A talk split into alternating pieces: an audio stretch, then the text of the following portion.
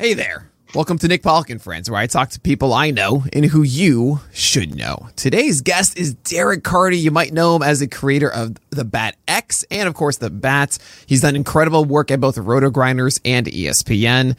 And I remember in Tout Wars being incredibly intimidated, sitting, seeing him laugh it off with Tristan Cockcroft before I was anywhere close to being in Tout Wars. Derek Carty, thank you so much for being here today. Yeah, thanks for having me. I appreciate it. Absolutely. Um, so I have, I have, so many different things I want to talk to you about today. Um, obviously, I want to jump in with uh, at some point about your whole projection system, how you, that became a thing, and and really kind of digging into the the nuts and bolts of how you create that stuff. But before we get there, as I do with everybody, I want to start at the beginning with you and how how your journey came to be to where you are now. Uh, so very first, where are you from, and what were the dreams and aspirations of young Derek Carty?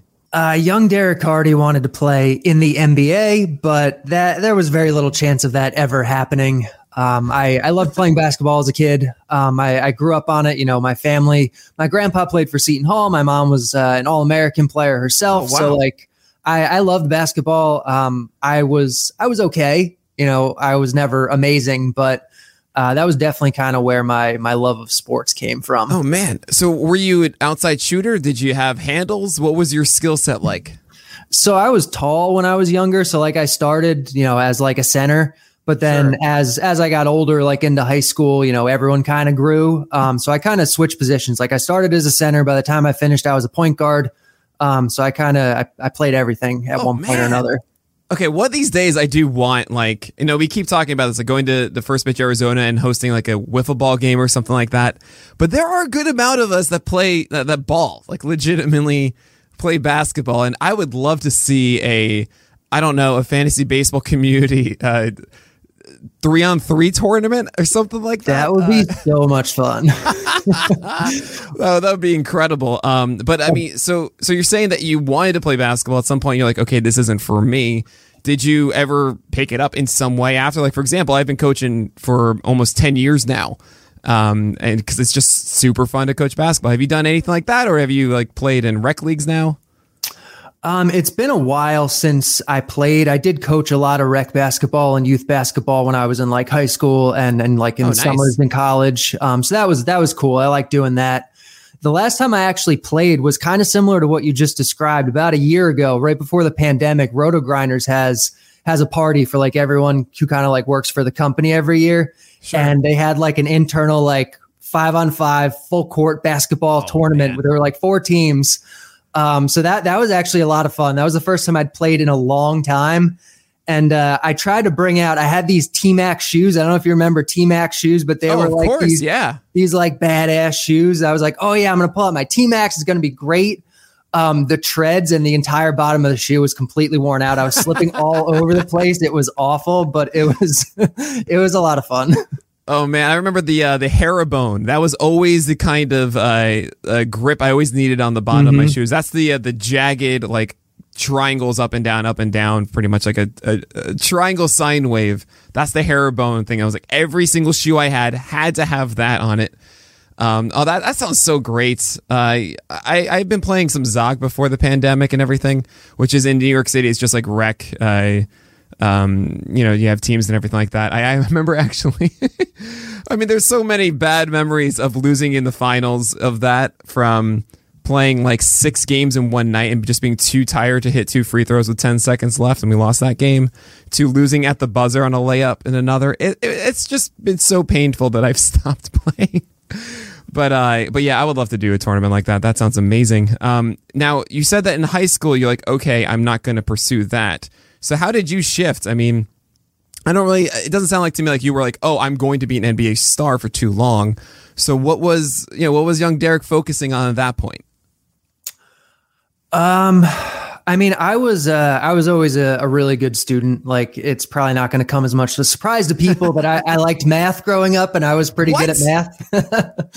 so yeah, I, I got straight A's, honor roll, like the AP classes, the whole deal.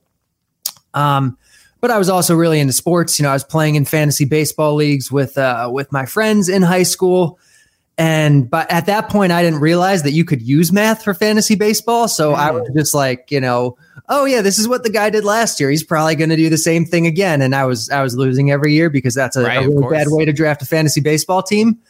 Um, and then my one friend who was winning every year eventually introduced me to Moneyball. And that's when I learned, hey, you can combine sports and math, and you can be actually good at this and do it in an intelligent way. And so, um, that that's kind of where where I guess like really where I started with this kind of stuff. And then by the time I was a freshman in college, I was, you know, writing my own little blog and I was like actually starting to do this stuff. Oh man. So uh so first of all, New Jersey, you grew up there. Does that make you a Yankee fan?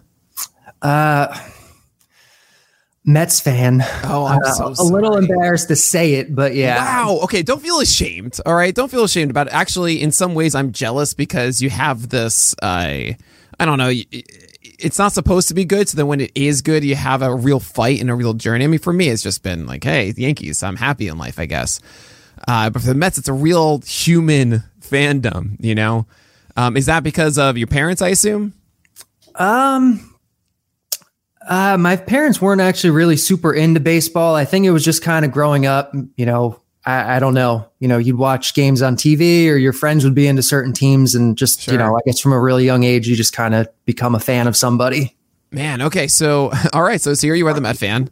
I, you know, soon. I'm telling you, it's gonna be, it's gonna be soon, Derek. You're gonna get there. I hope for all I America. Really hope so. I mean, I, I, had hopes this year. You know, they sell the team, they're moving in the right direction. They make some dumb moves like signing signing James McCann, but like they trade for Lindor and they have money to spend now, and like it's exciting. But uh, they're the Mets. They're always going to find a way to screw it. Up. I know that's there's a reason why it's lol Mets. Uh, but anyway, my dad actually used to sing this you know, meet the Mets, meet the Mets, come on down and beat the Mets. Mm-hmm. That would, you know, that's just ingrained in my skull. But anyway, away from that, you went to college. Where'd you head to? Uh, nearby, the little school in New Jersey called uh, Monmouth University. Oh, sure, um, yeah, yeah. Their their claim to fame, I guess, recently, maybe I don't know, maybe not that recently, maybe five years back now, when like the NCAA tournament came along, they like had this awesome bench that would like do like these like little charade skits and like it was on Sports Center all the time. And ha! if you Google it, you'll you'll find stuff. Oh, um, oh, nice, nice. Yeah, but uh, you know, just uh, you know, nearby, close to home. Um, you know, pretty good school. I I had a good time there. And you studied economics. I studied business. You know, okay. at the time, I didn't really like fantasy baseball. Like, wasn't really a career at that oh, point. Yeah, like there right. were probably like two or three people like actually making a living out of fantasy baseball at the time. So like I didn't know exactly what I wanted to do. Um, so I figured business would, you know, give me some options. You know, I can kind of figure it out as I go. Um, and you know, the fantasy baseball stuff, you know, just continued to grow and it wound up working out for me. But you know, early on, even though I was doing it and I was trying to do something with it, um, you know, I really had no idea where I was going to end up. Yeah, sure, sure. I so yeah, you said you started your own website where you started to talk about things, right? Uh, tell me yeah. about the inception of that and how easy is it to actually make your own website back then? Well, it was like a blog. It was like uh, if you remember, I think it was Blogger or Blogspot or one of those. Like I made sure, my yeah. own my own little blog spot blog talking about fantasy baseball and my own kind of like research and stuff with it. Um, so it, it, really didn't take long to put that together. Mm-hmm. Um, but uh, I mean, it was cool. Like I was only doing that for like a month or two, and then the Hardball Times, who which at the time was like one of the big sabermetric websites. Um, they they came to me and they were like, you know, do you want to come start a fantasy section for us? And they were my favorite site. I was like, yes, this is incredible. Like I want to do that. Um, eventually, Fangraphs wound up buying the Hardball Times. Now it's I think shut down entirely, but that was how I kind of got really into the industry. But just through this little blog that just kind of got noticed. Right. Uh, so let's look, work on the timeline here. So when did you start that uh, that blog, and actually, what is the name of it? Um, it was probably like uh, 2009, maybe 2010, okay. somewhere around then. Um, it was called wow, what was it called? uh the saber rotations i think. Like saber okay. but like roto like for fantasy. Mm, all right. That works. Um, i like it. I like yeah it. i mean whatever. Um so yeah it's probably out there. If you google that right now you can probably find it. Sure. And do you remember the the post that you said you know what? I'm going to start a blog and i want to talk about this thing Uh, I I think my first post was about Felix Hernandez and about like how he was the rare kind of pitcher that could get strikeouts and ground balls and with a you know a, a solid walk rate because a lot of times you know high strikeouts come with fly balls and home runs you know the Max Scherzer sure. kind of mold. Um, yeah. But Felix was able to do both, and I thought that was really cool. And so that was that was the first post I think. Yeah, I mean that's that's changing to being the Kluber rule, right? You get you get essentially swinging misses and, and ground balls and all that kind of stuff. It is, a, you know, ground balls as a whole. I can go on a very long tangent, and I won't because this is not necessarily a baseball podcast. But I have, I've had like ups and downs about ground ball rate, really being excited about it, but then neglecting um, the fact that you can just get BABIP out and have high WHIPs all the time because of this. Then, so then moving away from BABIP, and then now coming, uh, sorry, away from ground ball rate, but then coming back because if you pair it with high swing strike rates, well then you're getting strikeouts and avoiding home runs, and that's kind of the important thing now. Yeah, uh, it's it's been a process with ground balls. We're, we're, you know, I'm still not even sure where I stand with it, but that's another discussion. Uh, so here you are, you're now on the hardball times, and you have to start a fantasy section. You're telling me you're, you're the manager of it, right? Yeah, yeah. So, are, so you do you have to map out content? Are you in full uh, management mode? Is it just you writing this stuff? So it started just me, you know, basically writing, I don't know how often it was, an article a day, you know, a couple articles a week. Um, and then eventually, you know, I, I recruited a bunch of a bunch of new writers. You know, we built like a little team there. They brought on, you know, some other people. Um, you know, and it kind of it kind of grew from that. Um, so that was that was really cool. You know, I worked with a lot of really cool people there, people who um, you know wound up like consulting for major league teams, and and so that was really cool. Like I that was the first place where I really like was surrounded by like really smart sabermetric people that I could like learn from, and a lot of um, right. you know the stuff that goes into the bat. You know, I learned from my times at the Hardball Times, at Baseball Prospectus, from from these really smart people that were you know kind of doing this type of thing. Oh man. So so yeah, this is your first real experience with that, right? Because I mean, you went off to college, you realized that math and baseball, oh, there's something linked there, but you you had a friend that gave you Moneyball, but you didn't really have that room where you can actually start asking the questions and have these conversations. Uh, and were there any specific people involved that you that really stuck with you and, and kind of took you under your wing? Yeah, I mean the guy who was running the Hardball Times at the time, Dave Studeman, uh, he he was great. Uh, David Gassko was one of the big guys at the time. Uh, then um, I don't think he's doing baseball anymore, but I know he consulted for teams for a while, and he was he was really awesome. So th- those were the two main guys at at the Hardball Times that that kind of took me under my their wing. You know, showed me kind of what, what, what was going on and taught me some stuff. Right, right. Uh, and did you have any moment of like um, I don't know, uh, revelations. Where, I, for example, for me, I remember discovering Van Fangraphs and going, "Oh man, look at all this stuff," and then understanding Eno talk about individual pitch types and granular pitch metrics, and then seeing that we can look at an individual O swing on a slider. And that was just an eye opening moment for me. Did you have any of those major steps for yourself? It's tough because it was so long ago now. Yeah, I, right. I think I think the main stuff was really like I mean that I think of now is the is the projection stuff. You know, at the time mm-hmm. projections weren't super advanced. You know, there was Marcel's and there was the the CHONE system and whatnot. Um, and uh, and Colin Wyers, who uh, I don't know where he's with now, Atlanta maybe. He was with Houston for a little while, and he he works for teams now.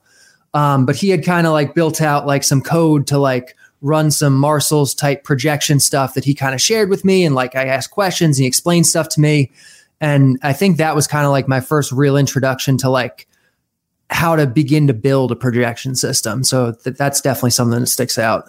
So I'm going to ask a favor of you now, and I imagine a lot of our listeners are going to hope to hear the same thing. Is imagine we're just jumping into creating a projection system, and you're, you're talking about uh, these other systems you build on, and I imagine a lot of people don't even know what those are.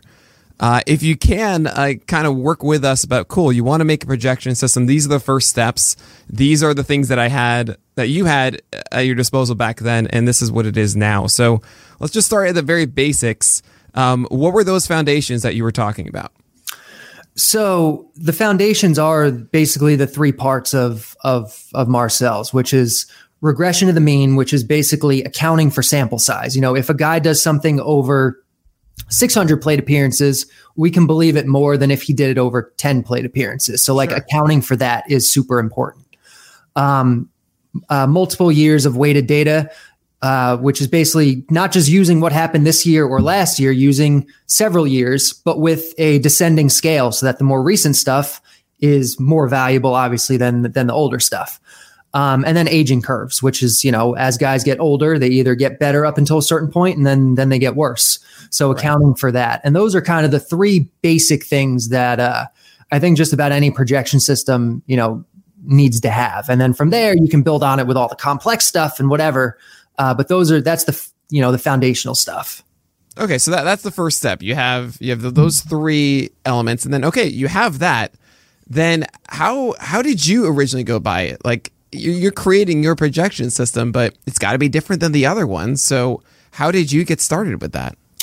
Yeah, so I mean, I started with the basic stuff, and I tried to do them in a you know in a I thought a smart way, maybe in certain you know ways in terms of the methodology that like other people weren't doing. You know, trying to account for survivorship bias and aging curves, or like just just accounting for different things. But then, really, it's the layers on top of that that I think um, sets the bat apart now and and you even at the time you know was kind of how I was trying to differentiate myself and the first one that I did was uh, contextual adjustments you know it okay. didn't seem like a lot of projections at the time were they were looking at what happened but they weren't looking at the circumstances around what happened you know if mm. a player has you know a high home run rate but he's played most of his games in Citizens Bank Park and Coors Field or like these hitters parks like of course, like that's going to inflate his numbers. And if he's not in there going forward, that's going to make a difference. So, like accounting for um, the parks he was in, the quality of the opposition, the the umpires, you know, weather, stuff like that.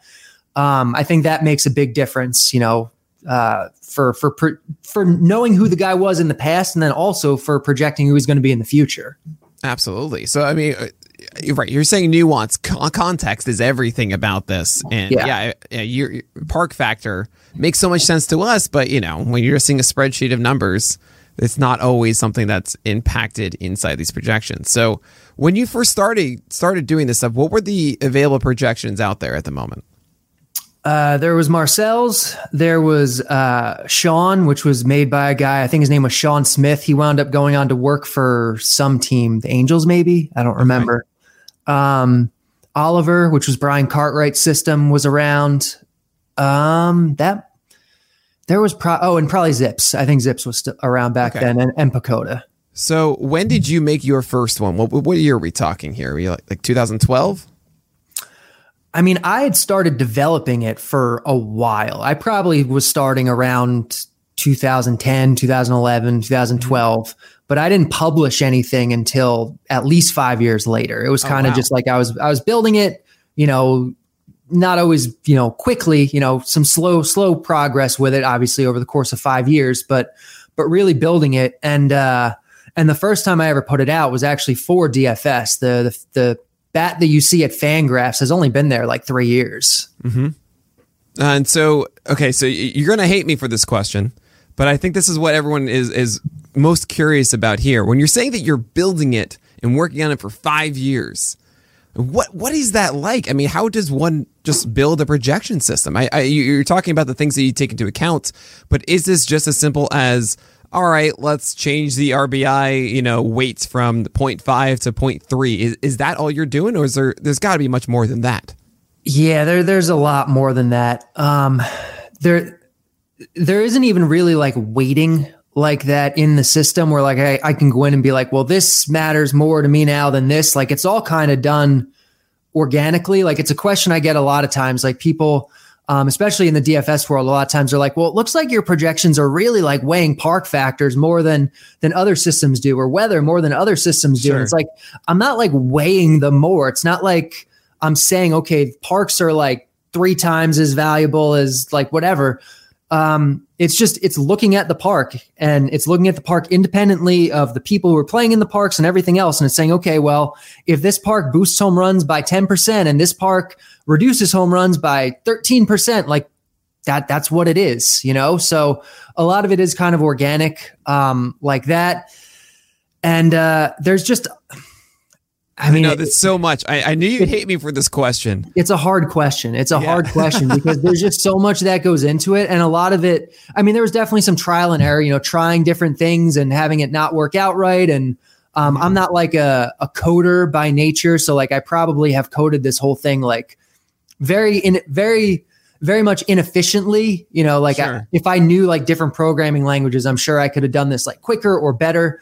Um, but I used what I knew and uh, yeah, I mean, you just you build one piece at a time because it's not like you just you just take these variables and you throw throw them into one equation and that's it. Like you're building out every piece individually. The parks are their own thing. The temperature your weather wind is all its own thing. Umpires are its own thing. Defense is its own thing. And uh and you're you know you're adjusting for context and you're making sure that you're um you know you're not biasing the data or your studies um, in different ways. So like there, there's really a lot that goes into it. Sure. And i do want to go a little bit more into that but before we do here's a quick word from our sponsor. Hey, Alex Fast here, and thanks for listening to this podcast on the Pitcher List Podcast Network. If you're a fan, consider supporting all of us by getting a PL Plus subscription, where you're going to get an ad free website and get access to our Discord, where you can talk to all of our podcast hosts and staff. Plus, you can hang out with our incredible Pitcher List community. It's basically a baseball sanctuary year round for as low as $8 a month. You can sign up at pitcherlist.com backslash plus, and you're going to get your first month free with promo code podcast. Also, don't forget to check out everything else we do as well from YouTube videos, live streams, newsletters, off-season articles, TikToks, breakdowns, over 15 baseball podcasts on our network. We can't stop talking about baseball even during the off-season. So sign up for PL Plus today at pitcherlist.com backslash plus and use promo code podcast to get your first month free. All right. Thanks for listening. Let's get back to the show. All right, so uh, again, Derek, um, I'm going to be annoying here, and I apologize, but I feel like this is a really fun thing to do that I kind of want to do more on these podcasts. It's really like get into the actual craft of, of what you do because it's a very special thing. There's a reason why the bat and the Bat X are so successful. It is not easy to create a projection system. So instead of obviously giving away the secret sauce that you do, because duh, we don't want to do that whatsoever. But we do want to get an idea of like, hey, if I'm tomorrow building a projection system, like what is the step by step process for that? And how do you really go about doing it so that if someone else has a secret sauce, they can actually go in and actually make something new uh, on their own? So, at the very beginning of this, and I keep, I understand, dude, there are going to be a lot of things that are probably going to go way over all of our heads, and that's just how the nature of this is. Um, as we step into this black curtain that we don't know what's inside, what is the first thing that you do? Saying, all right, I'm starting a projection system today. Number one, I got to go and do this. I mean, honestly, number one is you go and you look in the mirror and you ask yourself if you really want to do this because it is not an easy thing to do. Like I've built the bat over like 10 years. Like there are really good projection systems out there, not just the bat, but all of them. And the differences between them are, you know, we're, we're fighting for, for, you know, edges. You know, it's not like any system is bad. It's not like any system, um, aside from the bat, of course, is like amazing. um, so like you really need to like be serious about this if you want to build a system. But like just if we're kind of talking the the theory of it i mean the first thing that you need to think about are those kind of three fundamental things i said before regression of the mean multiple years of data uh, aging curves. That's super important. But a lot of what it comes down to really is thinking about what you think is going to matter what you think is going to predict the future and testing it. And there are a number of different ways you can do that but that's really fundamentally what it comes down to is thinking of what you think is important and checking. Right. Okay. So, all right. So this, this is good. So when you say testing something, I want I want to test that. Um, I believe that uh, lefty righty matchups is everything. So the more often they go against, uh, you know, I'm a platoon split guy and I want to do a strong projection about, uh, hey, when he goes against righties, I feel really confident against this guy. How would I go about testing that? So, I mean, I guess the the easy answer is um, a lot of times for things that you want to check, it's already been checked before. So sure. like in terms of platoon splits, like you can go and you can pick up the book by by Tango, MGL, and and Dolphin, and they have a whole thing about platoon splits and how much they matter, and they run you through all the nitty gritty math of like how to actually test and calculate um, how much they matter, in what proportion, what sample sizes you need. Um, and it, it is extremely complex. Um, it's not like for for the layman, but like you can go in and you can see that. Um, but really, I mean, I guess a lot of what a lot of it, what it really is, is kind of just developing like a tool belt of these different methods of how can I test certain things and which tool makes the most sense to test this thing. Um, and that's kind of the simplest way I can I can explain hey, it. That, that's a great answer. Uh, that's actionable. Definitely go look at that book. Uh, what was the name of it again?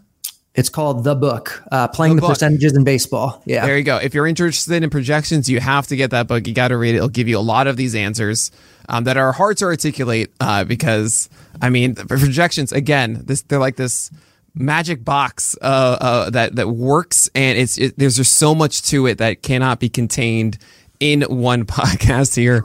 Um, and so I want I want to shift gears a little bit here. I mean, still talking about projections, but not in the same way.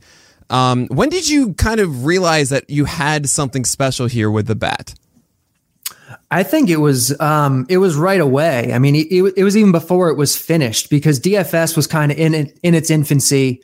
But like I saw kind of the potential with it, with like combining fantasy with the ability to make money, and just it was like a fun concept.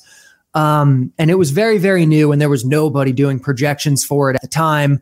And I'd already been building the bat um, originally for season long purposes, but then I was like, you know, I can tailor this for for daily fantasy. I think I, I can make more money doing it. I think it's going to be more fun doing it because then you get to analyze a bunch of these other things that don't matter for season long purposes. Like over the course of a season, you know, players more or less face an even mix of hitters and pitchers, umpires, but on any given day whether it's a hitter's or a pitcher's umpire, like makes a big difference. The weather makes a big difference, stuff Absolutely, like that. Yeah.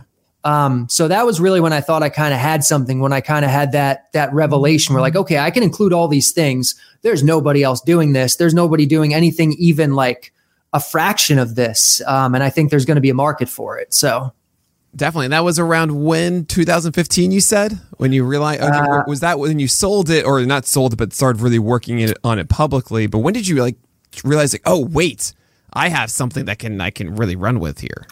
I think it was the first year it came out, which was probably mm. 2014 or 2015, and uh, like it just it cleaned up. Like I think I started playing DFS that year with like $300 and by the end of the year just in cash games i didn't like you know play gpps or anything. You know i'd made like 10 grand or something like that um, which which is just amazing. From $300 that's incredible. Yeah. So that's when i was like oh th- this thing's good. This has potential. Like there were people using it. I was selling subscriptions at the time. They did really well with it.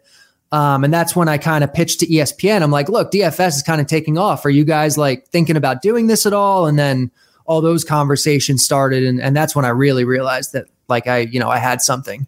Oh, that's such an exciting moment, Derek. I mean, I, I mean, walk me through this a bit, just about your life changing here. You know, you've been working on this for five years, four or five years. This this projection algorithm, which by I, I really can't emphasize enough how much of a grind that is, and and you're investing something you don't know if this is going to work, if how like how successful this could be. Um, and you're in the meantime, I think full time at Hardball Times. Is that right? Uh, while writing. So by that point, I'd moved on to Baseball Prospectus, and then okay. I think even after that, I left Baseball Prospectus. I was doing, um, I was doing stuff for just kind of freelance work for for different right. places, kind of trying to make ends meet a little bit. Um, and then uh, Fantasy Insiders, which is no longer around, but that that's who picked me up, and they they had the bat for the first year and uh, that that's you know that's really where things started taking off gotcha. with them. But I mean, that's you know, I I, really I can't emphasize enough. Like that's not easy. I mean, you're talking about no. making ends meet. You're you're you're trying to write as much as you can while you know, and some some people might call you delusional that time, saying like, "What are you doing, working on this other thing and trying to make ends meet, talking about baseball?" And like, they don't see this thing that you're really passionate about um, and you don't even know what is at the end of this. Yeah. Uh, and it's must be, I mean, from an outsider's perspective, I'm going to tell you, like, we're so excited for you. I mean, obviously it's six years late, I'm saying this, but still that, oh, that's such a cool feeling, man. Uh, and I'm really happy for you that, that it did work out as it did. Yeah. I, I really couldn't, like I couldn't be happier with it. Like I feel very fortunate that I get to do this, that it did kind of pan out and turn into something that I could make into a career because like for a while there, like I really was not making much money. Like you didn't know where right. it was going to go. You didn't know what the future of, of any of this stuff was. And you're kind of just building it, speculating that it could turn into something. Um, and uh, you know, hoping that that you can do something that you're passionate about. Not everybody is uh, is so fortunate. So you know, I feel very lucky. Absolutely. Uh, I mean, well deserved though. You you put in the hours. This stuff doesn't just show up overnight. You want to create the Bat X tomorrow? Well, it's going to take some time. Uh, and so, so talk to me about that a little bit. Um, where you have the bat, and you amazingly, and I didn't even know that you were debuting the Bat X at PitchCon last year, which yeah. was just such a fantastic. Like, what? Oh man, we have an exclusive here at PitchCon. Um, so when did that shift happen when you realized that you could start incorporating the Statcast data and really create the BAT X? I mean, really, as soon as Statcast data came out, like mm-hmm. you look at the data and you're like, you know, th- this is cool stuff. Like this should be in the projection. Um, and it took me a lot longer to actually do it than, uh, you know, than I wanted to because just I'm, I'm busy. You know, there, there's a lot going on. There's a lot going on. Sure, yeah. Um, and and it takes time to develop this kind of stuff. Like the pitcher side of the Bat X still isn't out yet. I started developing yes. that in Good. Never, never keep me in business, Derek, please. no, but I mean, it's a lot of the same stuff you guys talk about there. Like it's it's just going to be you know rolled into one number. But I've been I've been developing that since I think 2015 or 2016, and it's just taken a lot of time. Um, but uh, you know that that's really what it comes down to is like figuring out. I said it before, like figuring out what you think matters and and testing it and then incorporating it. You know, so there's a lot of really good data, especially for pitchers, um, mm-hmm. that oh, uh, yeah. you know that that projections really aren't good at capturing right now. Absolutely. Um, you can give me a veiled answer for this. Uh, what would you say though is the hardest part about like you're able to do it for hitters and you can't do it for pitchers yet, and you're still working on that one. What is the biggest obstacle that you're seeing for creating that projection for for pitchers with the Statcast data? Um, I don't know if I'd say there's any obstacles. It's just that pitchers are more complex than hitters. Hitters, and, and that's just the, the nature of the data. Like for hitters, we have you know barrels and exit velocity and whatever. Um, but for pitchers, like we have this really granular pitch level stuff. You know, we know the exact flight of the ball from, you know, the pitcher's hand to home plate. And there's so many things that go into pitching. And there's so like, I probably have several hundred variables for every yeah. single pitch that has ever been thrown right. um, to throw into this. So, like, figuring out what matters and what doesn't, and that really requires like very, very complex models to be able to to really capture it the best way you can. Um, so, you know, pitching is just just more complex. Are, are you talking neural network stuff with like GAMBoost or XGBoost uh, GAM models? Yep. So, uh, so that's actually a little beyond my own capability. So I'm working with someone who is kind of an expert in machine learning, and he is helping me build these using, you know, uh, you know, uh, XG boost trees and you know stuff like that. So, so that's definitely part of it. Yeah. Yeah, I surprised you with that, didn't I? Uh, you didn't you didn't see that coming, Derek. A little bit, yeah.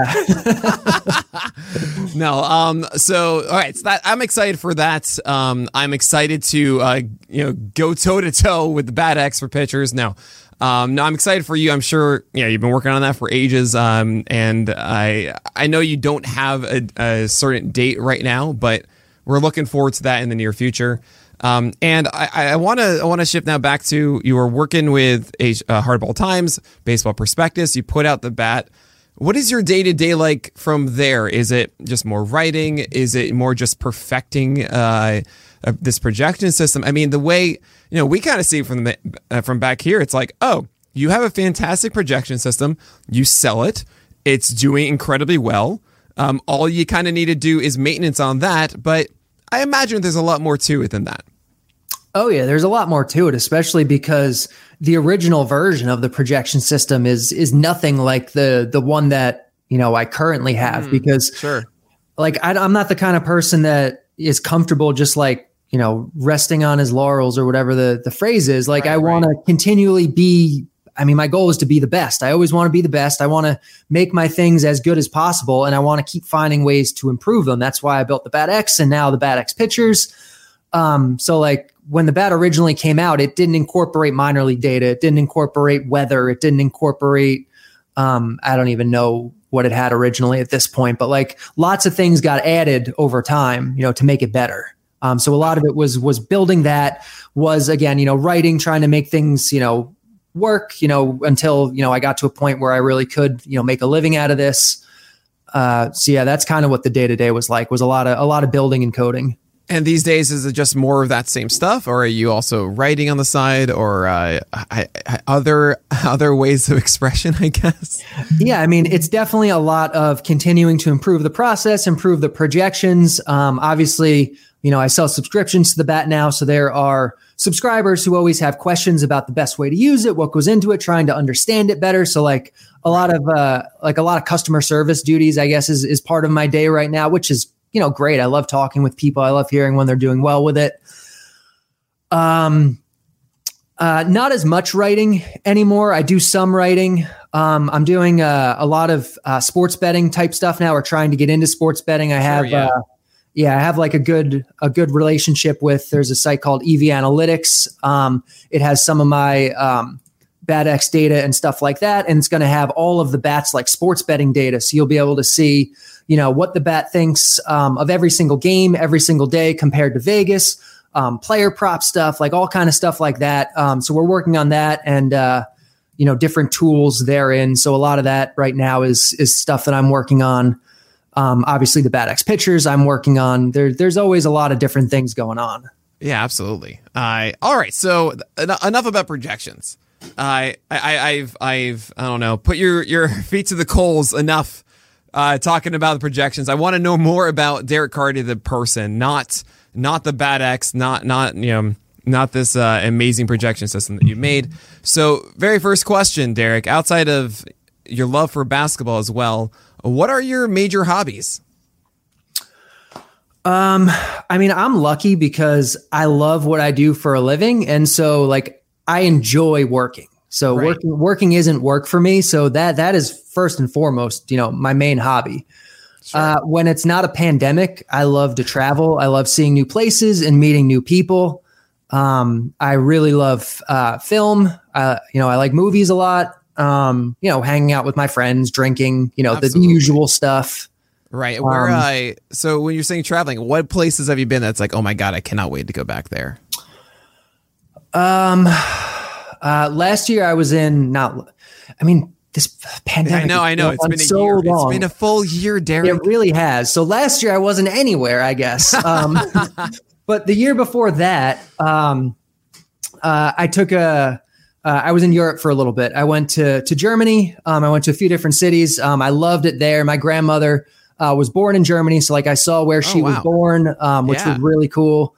Um, you know, I, I, went to Munich. I went to like uh, like you know like the famous beer halls and like stuff like that. Sure, I went sure. to yeah, I went over to Austria to to Vienna, um, which yeah. is just like a beautiful city. Um, I, I, was there in uh, 2016.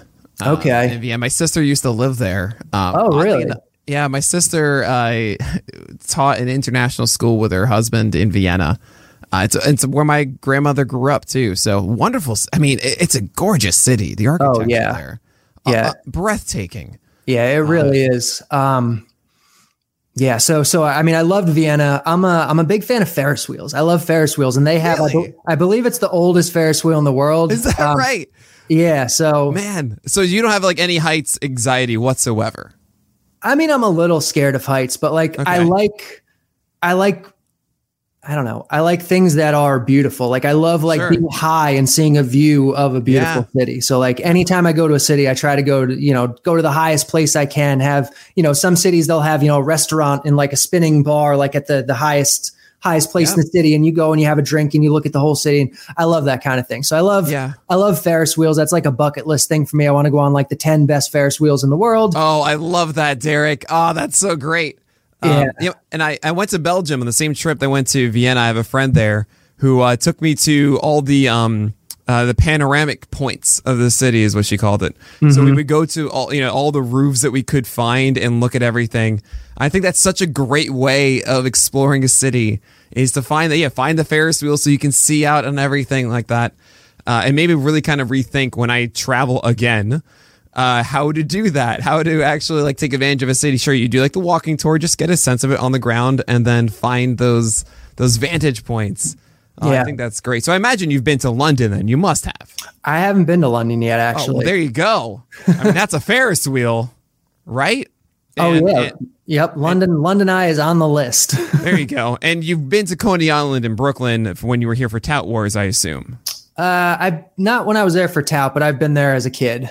Okay, good. So you've been to that Ferris wheel. I'm trying. I'm trying now. My whole brain is like, what famous Ferris wheels? I'm, I'm terribly thinking of one um, from like Call of Duty uh, I think they had like some scene where there was a Ferris wheel, and I should not be thinking of that one. but uh, oh, that that's great. So, um, what's yeah, what's next on your list when you know this whole thing is done? You're fully vaccinated, all that stuff. I have actually get my. I don't know when if you've already been vaccinated or not. I get my second shot tomorrow.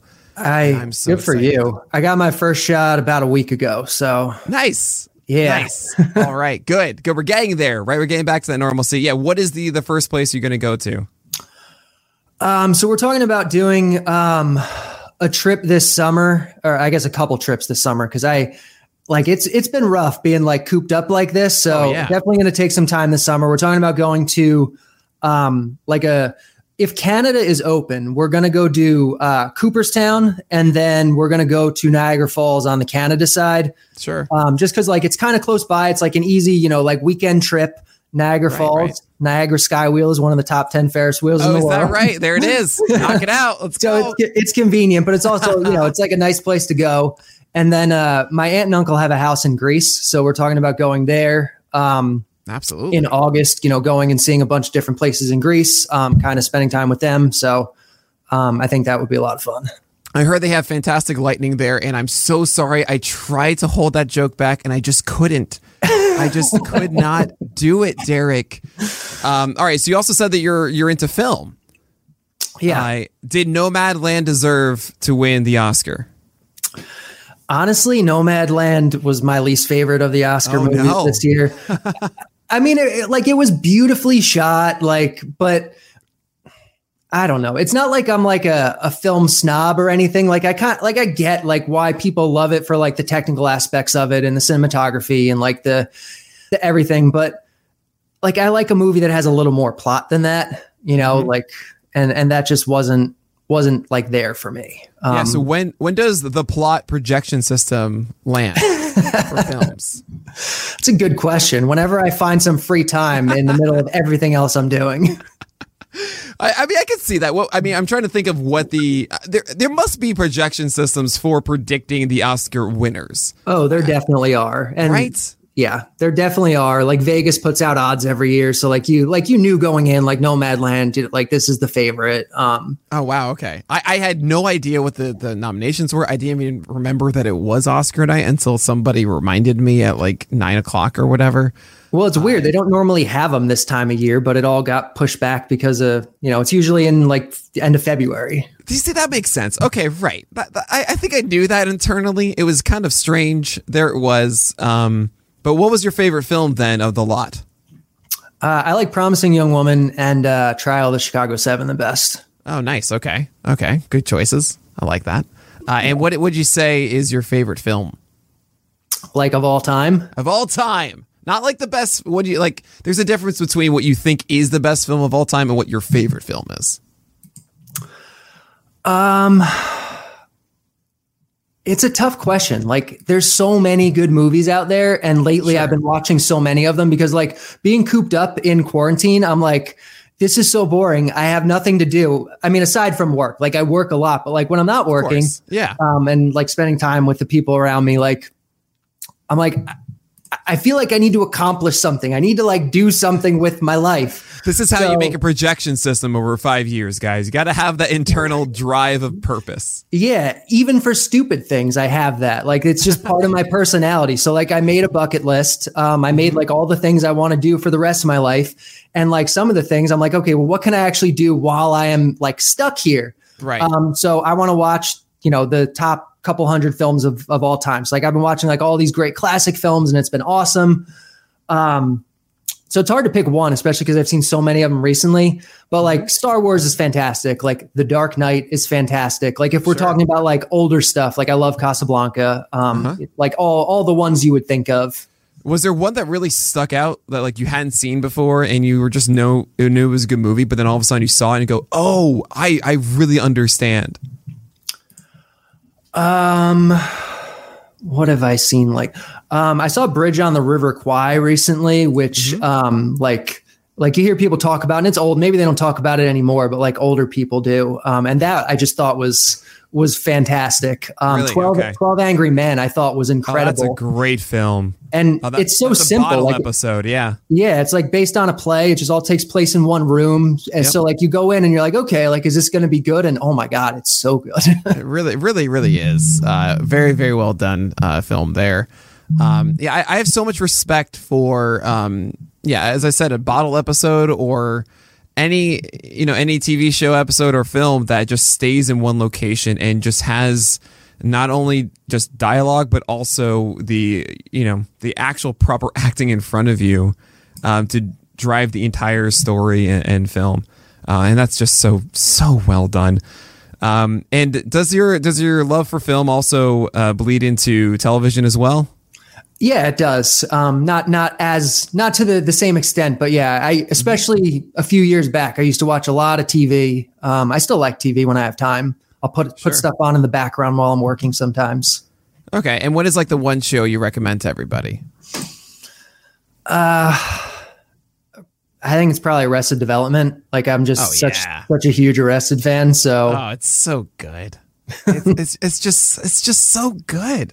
I yeah. mean, you you watch an episode and you'll watch it five times, and on the fifth, you'll always get something, something, new from it. Yeah, it, it's it's so brilliant, and like ah, the whole interweaving plots, and you'll mm-hmm. pick up like in the beginning of the episode was a hint at something else later in the episode. Exactly, it's, like it's. It, and like I don't know, it's not for everybody. Like if you know, it's not like going to hit you over the head with its comedy, but like you know, it's it's oh no, I judge people who don't like Arrested Development. I, I I'm just kidding. I'm kidding. Um, but uh, but it certainly is. I mean, that's I don't know. That's my taste of comedy. Absolutely. Um, Arrested Development's a fantastic choice. Um, moving away from the the typical you know uh, entertainment stuff. Uh, I want to dip into philosophy a little bit. I did this early on, and I, I'm a I'm a philosophy nut. I, I love talking about this stuff. Um, so, for example, uh, Derek, do you have any mantras that you live by? I, in college, kind of just sat down one day. I was like, oh, yeah, I have four mantras now. And I, I like hearing what other people have, have kind of picked up and remind themselves constantly. Is there one that you have for yourself? That's really cool. So, I don't have. I guess a mantra per se, like a like a specific phrase or like set of words that like I live by, but there's definitely sure. like like beliefs and like uh, mindsets that kind of drive drive who I am and drive my life. And I think really just trying to be the best is is the main thing. Like mm. trying your hardest and trying to be the best at everything, not just like the things you care about the most, not just like you know your work or whatever your like primary passion is. Like like everything. Like it's why I have this stupid, you know, bucket list of movies I want to see. Not stupid. I, it's not stupid. That's yeah. good. That's it's a drive. That's an outline. You know, it, it's so important for us to. I mean, I say this often. Like I am, I am happiest when I have things I'm looking forward to.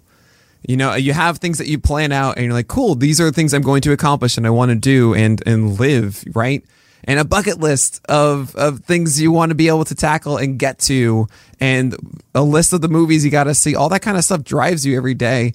When you have an opportunity, you say, Great, cool, I can tackle that thing. That's a very invigorating feeling and helps us a lot with motivation. So that's not stupid in the slightest, Derek. I think it's great. Yeah. So, I mean, I, I think having drive is important. I think, uh, being grateful for what you have, you know, regardless of how much or how little it is, just being grateful, being being happy with who you are while mm-hmm. still trying to be your best self. You know, like, you know, not everyone's going to be perfect. Um, but being happy with who you are while striving for perfection, I think is is a really important uh, mm. thing for me. Oh, I love that. Uh, yeah, personal inventory, right? Be honest with what you find when you when you look into yourself, right? I see what that is. If you don't like something about it, well, why is it that way? And okay, what can you do to to change it so that's something you do like, right? Yeah, we exactly. All have flaws. We all have, you know, nobody's perfect or nobody's nerfect if you want to call it like that. Um, but yeah, that's that's a very very good thing. I like that, Derek. I like that a lot. Um, when you go on to the, I'm going to go on the deep end here uh, uh, of philosophy. All right. Um, parallel, alternate, multiverses. Where do you stand with that stuff? I don't have concrete beliefs with all that, but I, if forced to choose, I would say that yeah, I think that kind of stuff is real. I, I think okay. there's yeah. So, so you're uh, w- which one specifically? Like, there's infinite amount of universes. It's just there's a parallel one. Where are you? I think, I think infinite amount. Right, right. It just makes too much sense. There's just too much chaos. Yeah, there has to be like it can't be fully deterministic all the no. way through. It doesn't make that's no fun. No, it it doesn't make sense. There there's too many decision points in life uh, for like this to just be like it. Like every single one branches off into something else, right. and you know. Yeah, so I mean, obviously, I'm getting this from someone who makes projections, trying to say that it's not always going to be perfect. So of course, it can't be deterministic. but no, of course not. Um, yeah, I mean, I'm I'm the same way with that. Do do you think about this stuff often? Is this something that you I don't know through your given day? Are you constantly uh, searching, I guess, for this stuff, or are you just kind of like, hey, I-, I like this stuff, but I'm gonna gonna focus elsewhere? I mean, I guess it depends. You know, if if a thought you know that I find interesting crosses my mind, I'll take time and think about it. A lot of times, um, you know, it, it depends. A lot of times, I really am so busy. I'm coding. I'm doing other things that like I don't have time for like. Um, it's the kind of stuff yeah. I'd like to think more about. I just haven't, you know, I haven't done it yet. You don't have to. I, I mean, it's, it's. I think it's actually good that you don't because if you, if you were so completely entrenched in it, that would mean that the other things that you've wanted to achieve are being pushed on the side. You know, I, yeah, I was even talking to my dad about this the other day, saying, Nick, when I was around your age, you know, I had a kid and you know, I had your sister and all that stuff, and that's all I'm thinking about. Is just every single day is that with you with your mom, just focusing on that, game I worked on so that I can come home and that. And there's a piece to that, you know? Um, and Absolutely. Again, what you're talking about with a purpose. So yeah, if you dwelled on this so much, then it, then it would kind of mean that everything else isn't, uh, isn't carrying that drive that you normally talk about. So I think, I think that's a good thing. That, that's, that's a positive. I also like as much as possible concrete answers, and uh, you mm, can't get concrete answers with this. So like oh. that that more like you know being in in the present mindfulness kind of thing, um, um, especially because uh, what I do is very stressful. So like it helps me sure. kind of like calm down, like be like gives me some perspective, that type of thing. Absolutely. And uh, when we talk about that drive and that pursuit, um, so what what is the the end game for Derek Carty? When you see yourself, you know, constantly growing and and improving inside this field as you are, uh, where does it go for you? Is it just I just want to have the definitive projection model that everyone refers to, and that's it? Is it is it the Bat and the Bat X as your brand, or is it Derek Carty? with the Bat X and the Bat? Honestly, I'm fine either way. You know, I mm-hmm. think some people kind of think of me and the bat, you know, in conjunction, some just one or the other. You know, I think either way is fine. Um, there's no necessarily end goal in mind. I mean, I don't know how there can be for any of us. Like the industry right now is so much different than it was two years ago or five years ago or 10 years ago. Sure, um, yeah. So like how are we supposed to know where it's going to be in the future? So all I can do is just try to be the best that I can be at what I do, try to stay on the cutting edge of things and follow, you know, where the industry is going and just, you know, do the best I can. You know, I, so, I love what I do. It's not like I, I, feel like I need to change anything. It's just kind right, of stay okay. stay up with things and and keep being the best I can be. Well, that I mean that's a great answer. Um, yeah, I, guess I'm taking that as okay. So your focus is five years from now, Derek Carty's like, hey, I don't know what that's going to be, but the best I can do right now is just make the bat and the bat X as good as it can be. Yeah, um, exactly. Um, you know, right. follow follow where where the industry's going. You know, evolve with it if I need to, mm-hmm. and uh, you know, just kind of see what happens. Man, yeah. So I mean, I have many answers for this question because I, I, have, I have like 20 things I want to do. Um, one I will say that I've mentioned before on this stuff is the evolution of, um, obviously the embracing of numbers has been unbelievable in the best way. Mm-hmm. Uh, and that stuff is just better information, and we're never going to really stop that pursuit of the best information. So for you, I mean, that's just easy. Go ahead, keep making the best information, right? Um, but there's the intersection of that, and uh, it, it's it's kind of interesting to me. There's this whole whole uh, battle for ages of like the the popular kids and the nerds, which is hilarious to me because to me, like nerds are the coolest, and I don't, they should be the most popular but but the but the mindset of that too is the popular ones are the ones doing the entertainment business. They're the talent. They're the ones that are the faces of everything, right? Then you have the nerds. I'm I'm using a, a rabbit ears or whatever, right?